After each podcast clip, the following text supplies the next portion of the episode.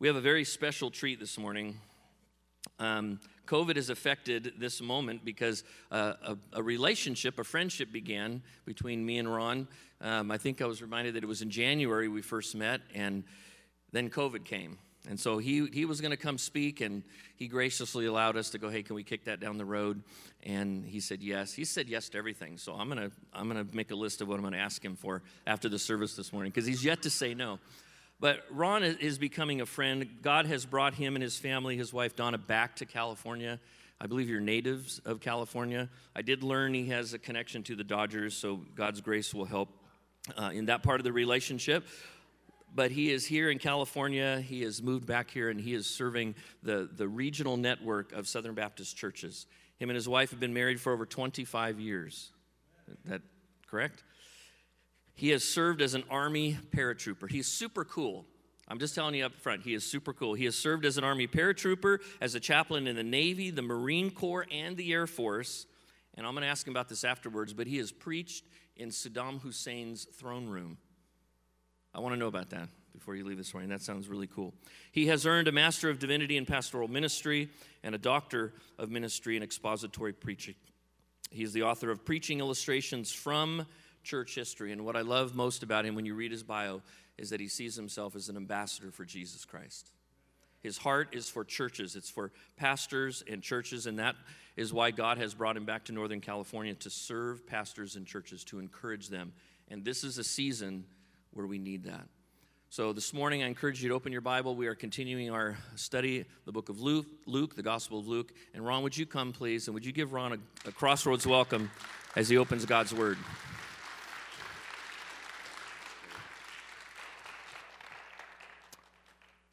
Well, thank you for that. It is so wonderful to be here. And let me tell you why. In the midst of all this craziness that we all are continuing to go through, there is something unique, something special about what we're doing right now. Encouragement that can only come from God's presence and God's people.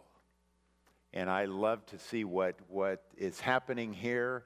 And uh, as Kurt mentioned, God has blessed me with uh, getting to know Him. And anytime I see a pastor who is uh, so in love with God and has a heart for God's people, that, that blesses me uh, just beyond uh, belief. And so let me give you this perspective. We all know that it's, uh, it's challenging to walk by faith. It's been challenging in the midst of, of COVID to walk by faith. The uncertainty, the difficulty, the challenges, for some, the losses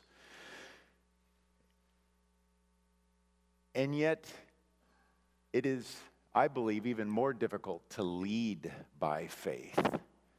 You have a pastor who makes it just seem so easy what he does his ministry, his leadership, his, his, uh, the, the way that uh, he's doing what God has called him to do. He makes it seem so easy.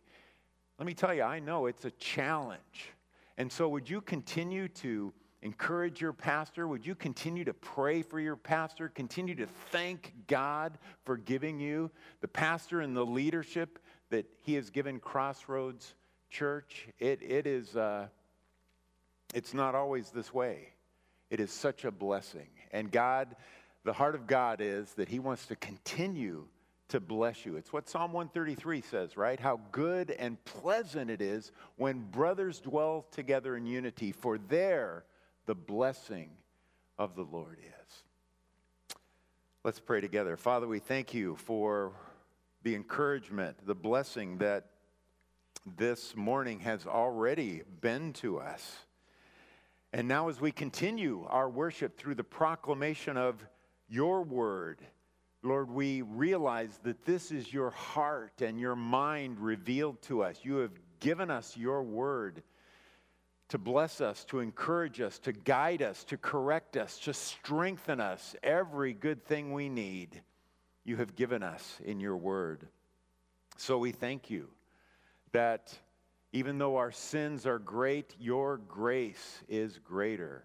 We thank you that your loving kindness is better than life.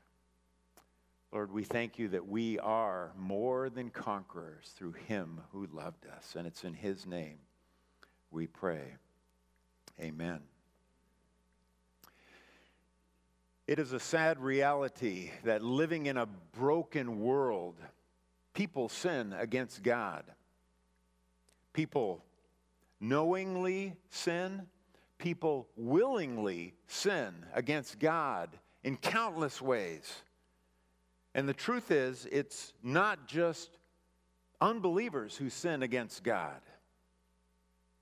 Even believers can sin against God, and sometimes that sin is great. Sometimes that sin is grievous. And nowhere in Scripture is that more vividly seen than in Luke chapter 22.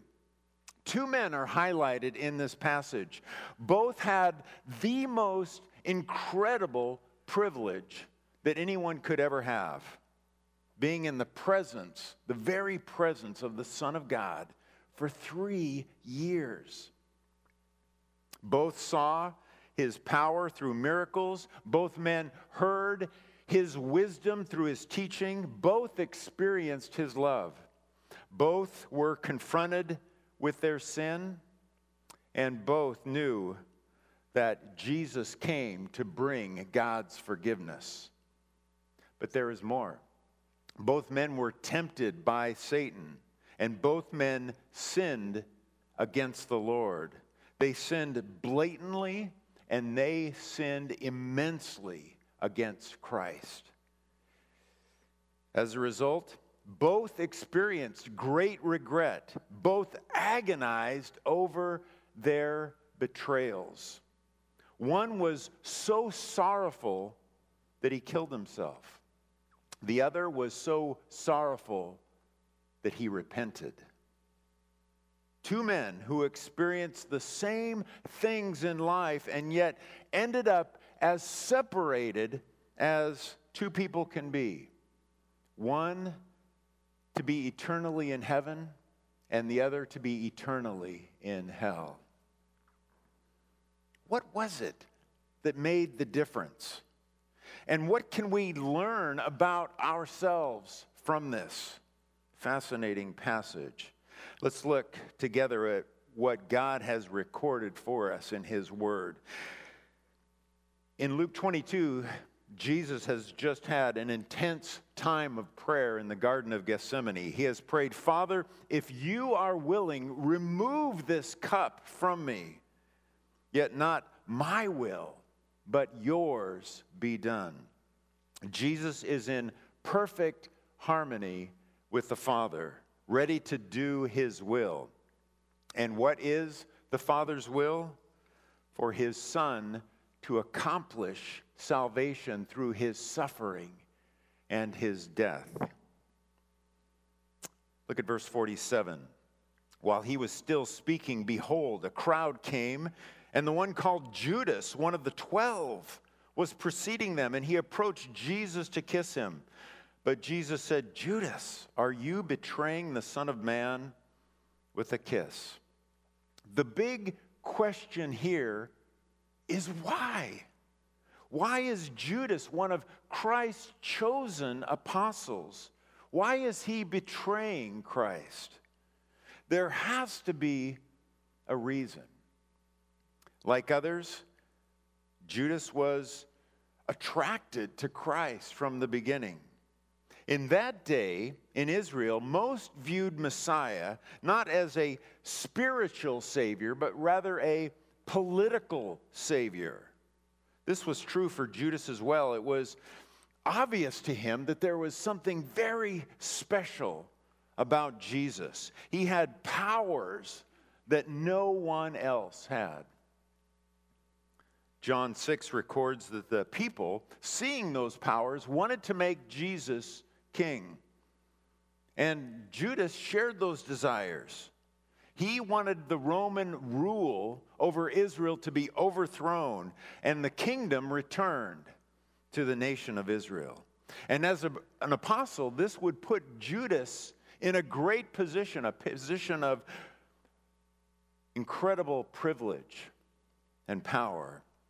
So there were many reasons that Judas had to follow Jesus, but spiritual interest was not one of those reasons. Judas was not interested in righteousness, he was not interested in salvation. That becomes clear as we read the gospel accounts. Now, this may seem surprising to you, but following Jesus is not necessarily good. Did you catch that? Following Christ is not necessarily good. The question is, why are you following Christ? Is Christ your master, or is he only a means to get what you want? The Gospels of the New Testament are full of people who follow Christ for the wrong reasons. As Jesus concludes the Sermon on the Mount in Matthew 7, he says this Not everyone who says to me, Lord, Lord, will enter into the kingdom of heaven, but he who does the will of my Father will enter. There will be those who call Jesus Lord, who appear to say words that honor him, who seem to do great things for God, as Jesus says, prophesying, casting out demons, doing miracles. It could be that they really did do those things, as Judas really did those things. Or it could be that they only fraudulently claimed to do those things, as many have done throughout history and still claim to do. But the Lord makes it clear that Whatever the case, they did not do the will of God. And that he never knew them, meaning that these people never had a right relationship with Christ. And on the day of judgment, he will say to them, Depart from me. He will sentence them to eternal hell. Scripture reveals that many followed Christ for material reasons. And many today do the same thing follow Jesus for health or wealth or other worldly reasons. Multitudes and cults and churches claim to follow Jesus, but in reality, they are following what Paul calls in 2 Corinthians 11 another Jesus, a false Jesus that contradicts the words of Christ. So it is possible, like Judas, to follow Christ for the wrong reasons. So, what is the right reason, the right way to follow Christ? Earlier in Luke 9, Jesus said this Whoever would be my disciple must deny themselves and take up their cross and follow me. So, to follow Jesus means to understand your great need for the spiritual rescue that only He can give. It means to deny yourself. In other words, to give up your sin, to give up your self righteousness, to give up your self rule. You give all that up. You take up your cross, which means you die to the way that you want to live your life, the life you have known, and you follow Christ, His leading, His commands. And then in the next verse, Jesus says this For whoever wants to save his life will lose it, but whoever loses his life for me will save it. Judas heard those words. He heard this offer of spiritual rescue from his sins, but the words just bounced right off of him. For Judas, Jesus was only a means to fulfill his own desires. And when that didn't work out, Judas became disillusioned. He became bitter. So he tried to get what he could. In John chapter 12, scripture reveals that Judas was robbing money from the Lord, from the ministry of the disciples.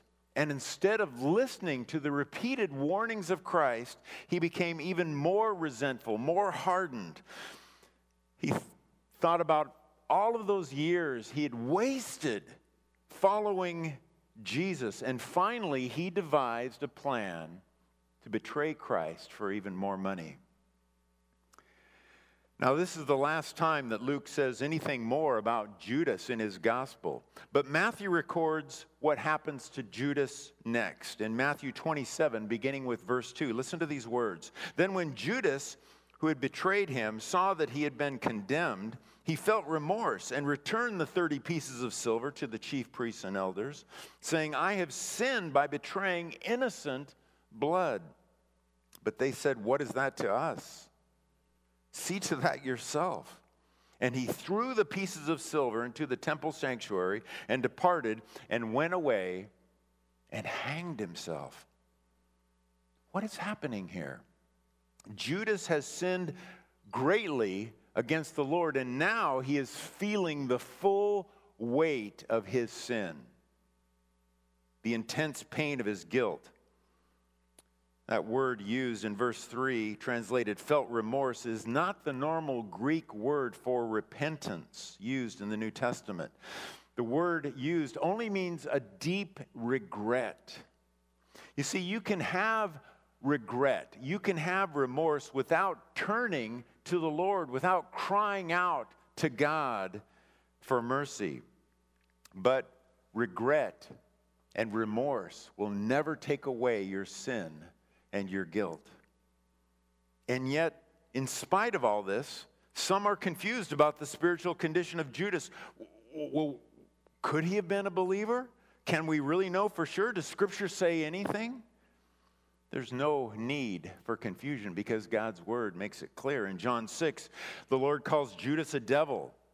In John 17, Jesus calls Judas the son of perdition. That term means lostness. It means destruction. It's the exact term used in Second Thessalonians chapter 2 to describe the Antichrist. The very definition of Judas is one who was utterly lost and will remain that way forever.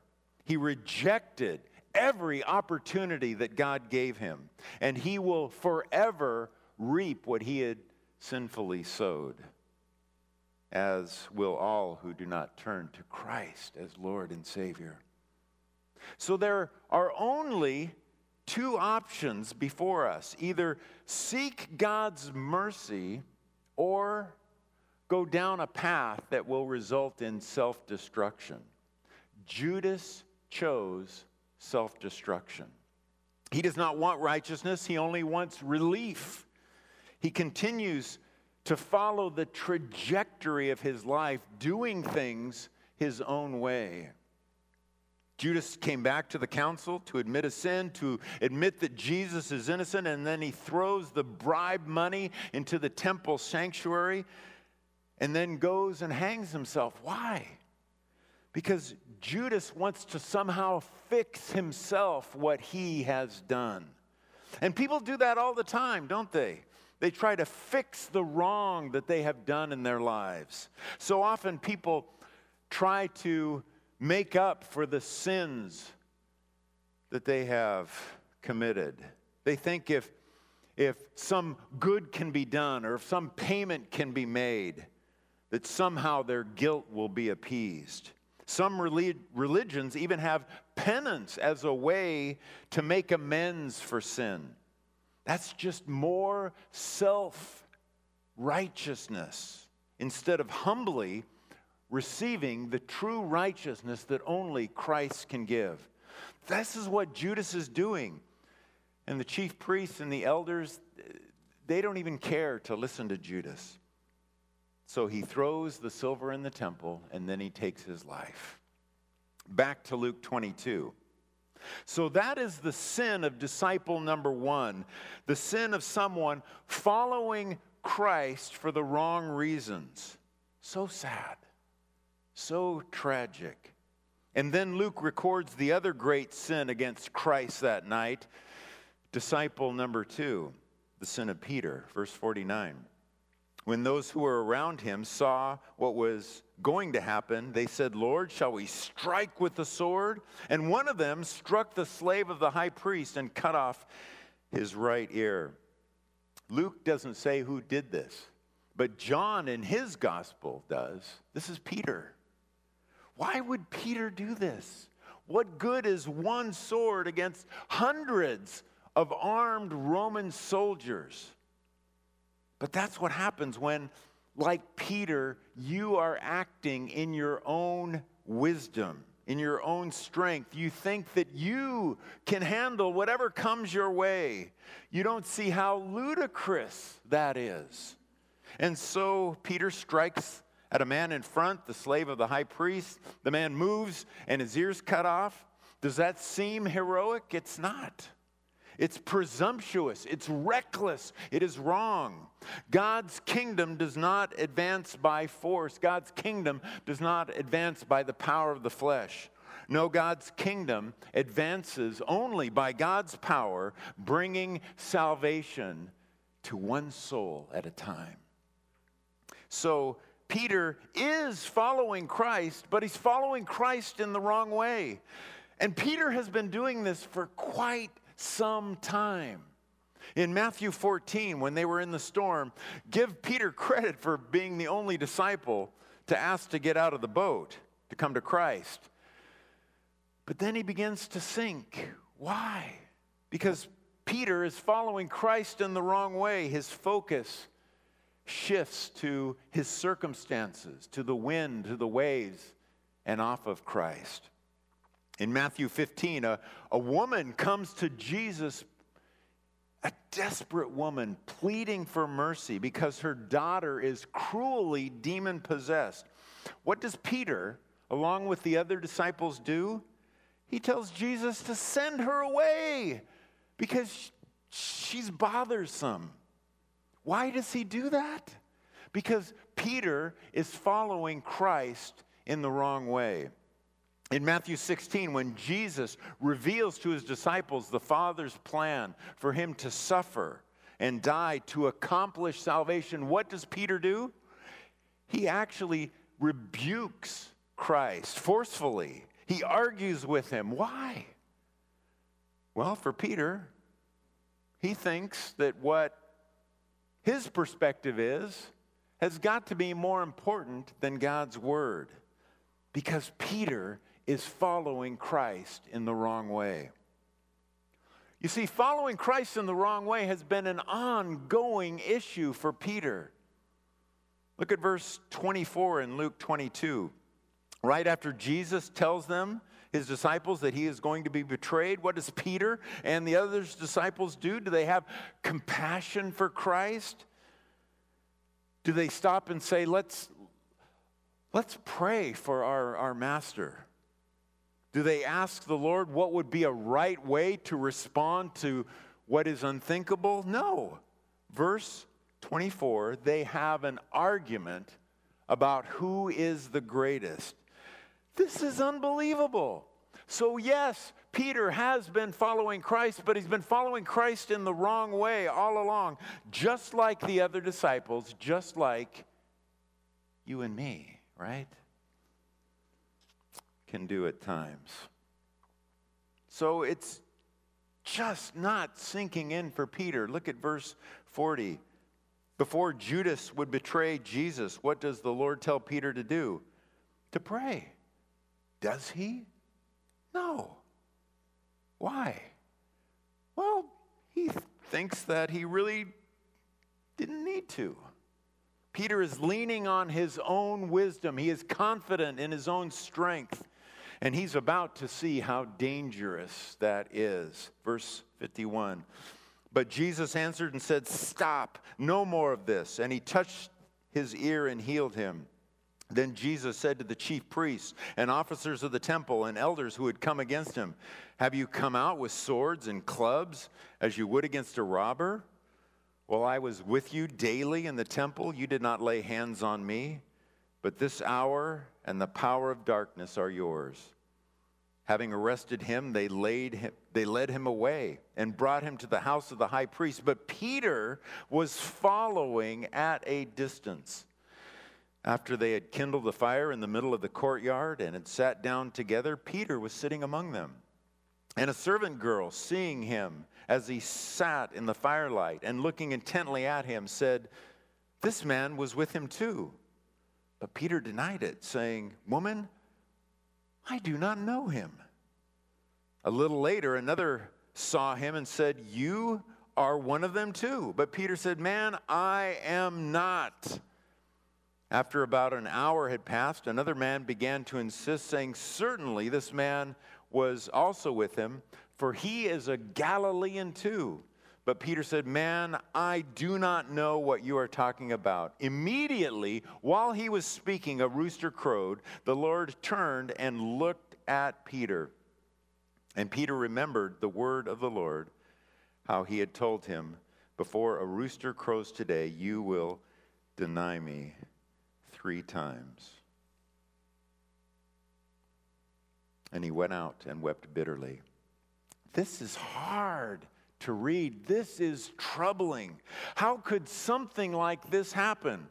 How could someone who believes in Christ, who is chosen to be his apostle, who has preached the gospel, who has walked with the Lord for years, fall so greatly like Peter did? The problem was Peter was following Christ in the wrong way. And Peter is now struck with the horror of what he has done. He weeps bitterly. He is overwhelmed with sorrow because of his sin. He's got to be thinking, what hope is there for me now? So, here's the question What is the difference between Judas and Peter? Both saw their sin, both were very sorrowful for their sin, but one was forgiven and will be eternally blessed, and the other died in his sin and will be eternally condemned. What was the difference? Turn back to Luke chapter 5. Let me show you the difference between Judas and Peter. It's right here at the beginning of the Lord's ministry. Jesus is teaching the crowd, and Peter is there. Peter and his uh, co workers have been fishing all night without any success. They haven't caught anything, and now they're cleaning the nets. The Lord gets into Peter's boat to get some space from the crowd to teach more effectively. And then, verse 4, when he's finished teaching, Jesus tells Peter, Put out into deep water and let down your nets for a catch. Peter has to be tired after fishing for hours. And as an experienced fisherman, he knows that this is completely wrong. You don't catch fish this way. It's the wrong time, and deep waters is the wrong place. But he obeys. He takes his crew out, and they catch such a huge amount of fish that the nets begin to break, and they need help to haul it all in. Peter realizes there is no human explanation for this miracle. And he is confronted with the one who did this miracle. Look at what Peter does, verse 8. He fell down at Jesus' feet, saying, Go away from me, Lord, for I am a sinful man. Peter realizes that only God could do this miracle, and he is standing right in front of him. Peter confesses his sinfulness and calls him what? Lord. This is confession of his sin. This is belief. This is worship falling on his knees. Peter realizes he is guilty. He is helpless before the Lord, and he is without hope unless unless somehow the Lord shows him mercy. And what does the Lord do? Verse 10, he says, Do not fear. Why does Christ say that? There is only one reason that a guilty sinner does not need to fear God. Do you know what it is? It's when that sinner has received mercy and complete forgiveness from the Lord. That is why the Lord says, Do not fear. That is what made all the difference in Peter's life. It's what the Lord said in Matthew 7. He said, Enter through the narrow gate, for the gate is wide and the way is broad that leads to destruction. And there are many who enter through it. But the gate is narrow, and the way is constricted that leads to life, and there are few that find it. You see, Jesus is saying is that everyone, everyone will go through one of these gates. You will go through one of these gates. Which one did Judas enter? He entered the wide gate. Why? Because that gate is wide enough to take anything you want with you. You can take whatever sin, all your sin with you through that wide gate.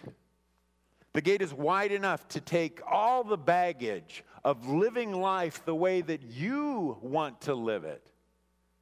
That gate is wide enough to take all of your pride and all of your self righteousness with you. That is the gate that Judas went through, the gate that leads to destruction. But there is another gate that leads to life. It's a narrow gate. It's the gate that Peter went through. You can't bring your sin and your pride and your self rule and your self righteousness through this gate. It's too narrow. You have to come through that gate trusting in the person of Christ and the work of Christ alone. That is the all important difference between Peter and Judas. One went through the gate of trusting himself, and the other went through the gate of trusting Christ. And the saving grace of God is given only to those who trust his Son.